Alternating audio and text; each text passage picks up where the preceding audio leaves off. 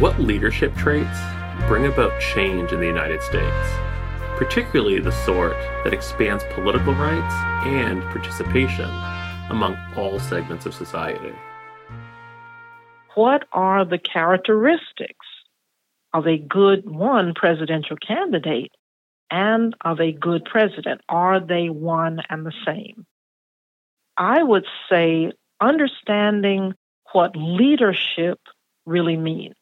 Does leadership mean that you lead the the prejudiced people? No, it can't mean that. It means that you are thinking about and you are using your words very carefully. People are so prone to do what? To be emboldened by the first things that they hear. In addition to knowing what leadership should really mean, and it does have many definitions, you need to incorporate your personal definition, any presidential candidate or the winner of a presidential election. Incorporate that, but also say, what is it that I need to do to make this country better?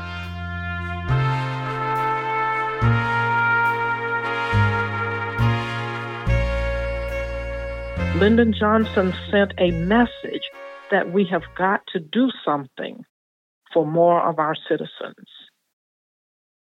Lyndon Johnson was not a perfect person. He was not a perfect president, but he realized that the message from the leader has to be for the people.